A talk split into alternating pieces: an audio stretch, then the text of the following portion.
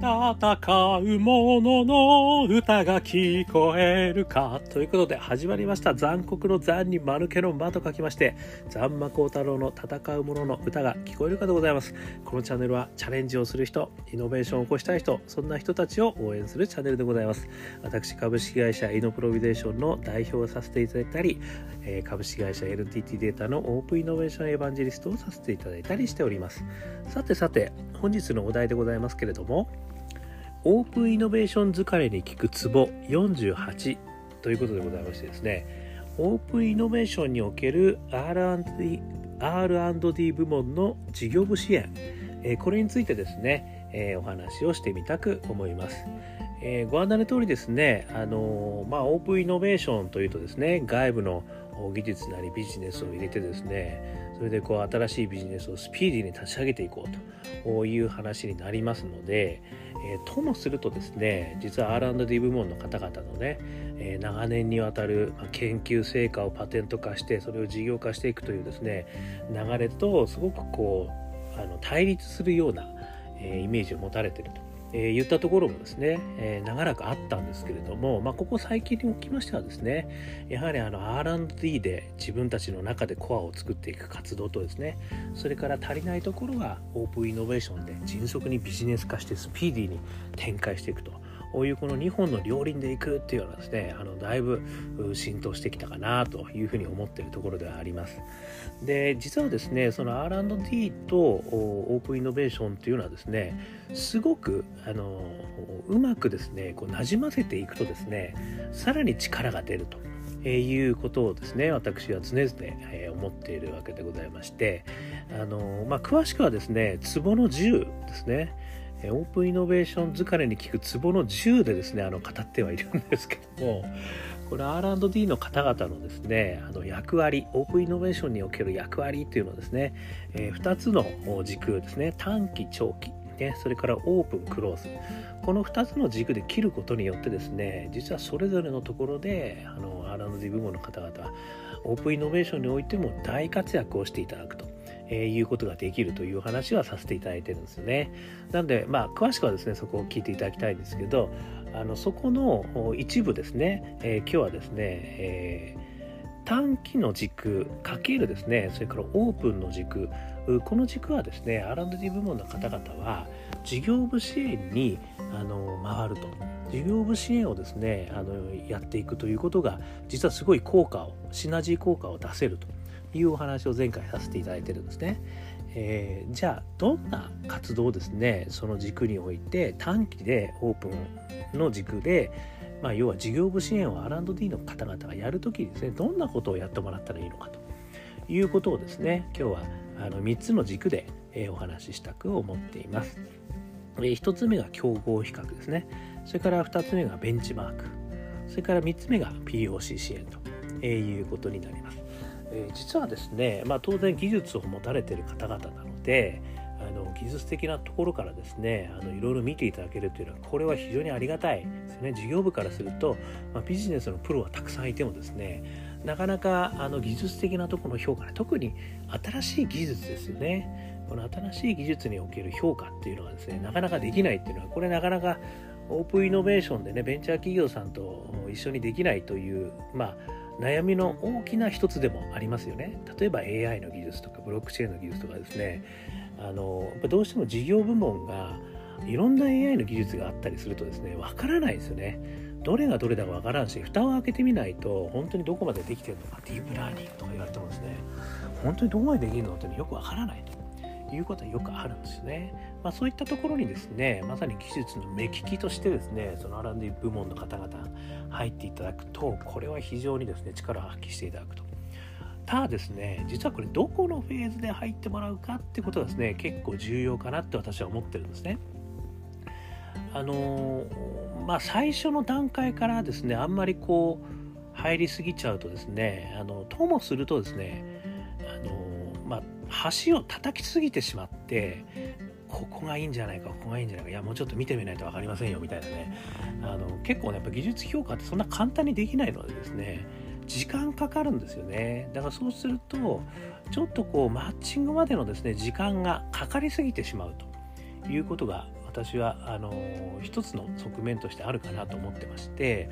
私があのやるならですね実はそのマッチングのところまではですねある程度まあ、事業部のニーズとそれからミッシングピースその辺りをですね鑑みてで当たりをつけてお会いするマッチング相手を探すとこういうところはですね、まあ、ある意味その事業部もしくはオープンイノベーション担当的なところ中心でやられた方があのまず早いかなと思ってるんですよね。でその後にですねマッチングの段階になるんですけどもこれもいつも私言ってますけどマッチングの時にあまり強めにマッチングしちゃわないってことなんですよね。つまりすぐに結婚して契約はしないってことですね。まずは軽くお付き合いをしましょうというところから始めるとね。こういう感じの方がですねやっぱりこうちょっと付き合ってみるとこの人なかなかうん気難しいとこあるぞみたいなねいうことがこう分かってくるわけじゃないですか。だからそこをあのちょっと見た方がいいぞということで実はそのマッチングですぐ結婚するんだと、ね、いうちょっとお付き合いの時間を置きましょうという話をしてるんですけどその意味は実はここにあるんですよ。でマッチングした後にですねここに R&D の方々に入ってきていただくと。ね、あちょっとこういった方々がねあの非常にいいなということでセレクトさせていただいたんですけどちょっと見ていただけますかってことそこからですね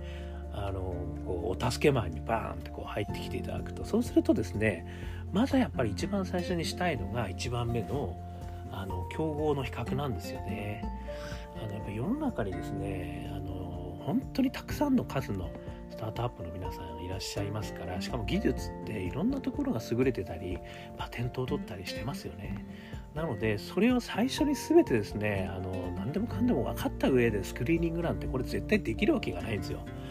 なのである意味当たりをつけてですねあの、まあ、そこは本当運命のセレンディプティの作用によるところがあると思うんですけれどもやっぱりまだここちらとねちょっとまずはお会いしてみましょうとこういうところから始めると。いうことだと思うんですよね。で、その時に、あ、これすごく面白いと。ただちょっと待てよと。ね、そこで、え、R&D の方が、ね、入ってきてて、ここちょっと競合的なところが、まあ、この技術としてはですね、どんなところがあるんでしょうね、みたいな話の相談に乗ってもらえるとですね、これあの、まあ、R&D の人たちはなかなかね、そういう意味じゃ、あの技術のこと詳しいですからあのその辺のチャンネルを生かしていただいてですねまだちょっと同じような技術を持ってるところ、ね、そういったところをあのまず洗っていただくと、まあ、これもクイックにやらないとですねあのスピードがなくなっちゃうんでそのクイックにいくつか見てもらうと。いうことがですね実は R&D 部門の方々に入っていただく上ではすごくそのマッチング後に入ってもらうっていうのはすごくいいんじゃないかなっていうのが私のあの意見ですね。でさらにですねそこからあのもうちょっとねあやっぱりねここはすごく優れてますと少なくとも同じような会社これぐらいあるけどあのこれはもう甲乙捨てがたいぐらいの皆さんのすごいですとだったらまずはここからやってみましょうかっていう話に、ね、なるかもしれないですよね。でその時にですねまあじゃあちょっと進めてみようかなってなったらそこからですねやっぱりその技術のレベル感っていうんですかねそれがどんなもんかっていうところはですねやっぱりちゃんと見ていただくっていうのはすごい大事だと思うんですよね。まあ、ある意味ねあの例えばまあセキュリティであればセキュリティの制度ですとかあのいろんなこうベンチマークの基準がねあのその世界世界ではありますよねでそのベンチマークの一般的な基準に照らしてみるとどれぐらいあの新しいとこができてるんだと。まああの非常に新しい技術だとなかなかそのベンチマークの、ね、基準もない場合もありますけどもまあある程度ですね似たようなところと比較ができるんであればですねそこにまさに R&D のまさこここそですね技術の目利き力とういうところで見ていただいてどこが優れていてどこがちょっと他とは違うのかっていうところをですね技術的な観点からは明確にしていただくという、まあ、ベンチマークができるとですねすごくいいかなっていう気もするんですよね。まあ、それと同時に3つ目ですねあの、まあ、POC をですねもうベンチマークと一緒にやっちゃうという手もあるとは思いますけれどもプルーフ・オブ・コンセプトですね。実証実験のところで実際にやっぱりハラド・ディーブの人が入っていただいてですね。でまあビジネス的にはねあの、まあ、KPI を決めてでこういったところまでレベルができるか、まあ、技術としてねソリューションとしてこういったところの指標がどれだけ改善できるのかみたいなことやると思うんですけどやっぱりこう技術の指標ですよね技術的な目安としてどんなあの目標値のもとにどれぐらいまでを、まあ、期待値としてですね実際にその POC をしていってそして実際どうだったのかといったことをですねここまで R&D の方に入っていただくといった中じゃないと全然違うと思うんですよね。なのでそういったところで、まあ、こうフェーズがですね、えー、進んでいくポイントポイントでですね R&D の人たちにこう入ってきていただいてでそこでねあの、まあ、知見をいただくと、えー、いうことができるとですねこれはあの事業部も嬉しいし、まあ、R&D の方々もねそこである意味ね R&D の稼働を稼ぐということもできますから、まあ、R&D の方々だってねやっぱりあのコスト部門でもやっぱりあのいろいろ自分たちを賄っていってねお金を作らなきゃいけないという場合も結構ありますので、まあ、そういう意味ではその支援としてあのそこをね、えー、提供していくと、えー、いうようなことができるとまさにウィンウィンになるかなって私は気がするんですよね。でその上でね、まあ、必要であれば R&D の方にもっと POC どんどん入っていただくとかでまあ大体そこでこうソリューション化まで目処がついたところで、まあ、抜けていただいてで事業部でこれから開発入っていくというようなことがですねあのできるとすごく R&D の方々の活躍の場がですねこのオープンイノベーションの短期的なオープン軸においてもですねすごい実はたくさんあるんだろうなというふうにあの思っているということですね。実際私ものすごく助けられたことが何回もあります。あのやっぱりその道のプロの人がねあのいらっしゃいますよね。やっぱりある程度こうそういう業界をこうやっている会社であればその道のプロの人っていらっしゃるのでその方にですね必ずあの伺わせていただくと。で何だったら少しねあの稼働費を払ってプロジェクトに入っていただくと。いうようなことまでやるとですね実はすごくあのまあある意味短期的にですねスピードアップした取り組みができるかなと思いますね。またあのその評価によってですねやっぱりちょっと、うん、期待値とまだ合わないなってことであればその時点で早めにやっぱりそのベンチャー企業様ともねちょっと今のタイミングでもうちょっと待ちませんかっていう話もできるじゃないですか。これが実はそのダラダラダラダラお付き合いをしてしまうのが一番良くないと私は思ってるんですよね。ベンチャー企業の皆様もね、まあ、スピード第一だし、それから、まあ、そこがダメだったらもう次ってあのファストフェイルで動いてる方々がありますので、最初のオポチュニティがね、まあ、あの可能性としてすごくいいですねということになっても、こう徐々にね、やっぱりちょっとお互い少し今のタイミングじゃないですねということになったら、早いうちにあのまずはね、こうちょっとお互いの活動にままた専念しましょうっていうふうにやった方がこれもねお互いにとってやっぱりいいんですよね。なのでそういう意味ではファストフェイルでありますし早期に決断をすると。そしてダラダラしないということを実現大企業の中で実現する上でもですねこの R&D の方々が事業部支援の中に入ってきていただいて今のようなフェーズでですねご活躍いただくっていうのはすごくいいことなのかなっていうふうにちょっと思ってるという話をご紹介させていただきました。ということですね、えー、今日はですねあのオープンイノベーション疲れに効くツボ48ということですねオープンイノベーションに役割る R&D 部門の事業部支援ということで、まあ、ツボ10でねお話しした R&D 部門のね、えー、短期軸長期軸それからオープン軸クローズ軸という、まあ、各証言の中での R&D 部門の方々がオープンイノベーションにどう活躍していただくかという話はそちらの方でお話ししてるんですけど特に今日はですね短期的なところそれからオープン軸ここでの事業支援という役割についてお話をさせていただいたということでございます。一つ目はね競合比較をマッチング後にねあのしていただくということ。それから二つ目はベンチマークとしてねどれだけの技術レベルがやっぱりこうあるのか期待値と比べてどれぐらいあるのかと。ことを見ていただく。それから3つ目が POCCA の中で実際の技術の中身をねあの見ていただくで実現までにどういうことが必要なのかのでちゃんと見ていくっていうことはすごくビジネスのスピードを上げる上でもですねあのスタートアップとのマッチングをねあの速度を上げてですぐに判断をして、えー、次の展開に行くという意味でもすごくウィンウィンに役立つんじゃないかなというお話をさせていただきました。ということで、えー、この番組はですね、このように、まあ、イノベーションを起こしたい会社の方、ね、それからチャレンジをしたい個人の方、まあ、いろんな方々のためにですね、役に立つんじゃないかなと思う話を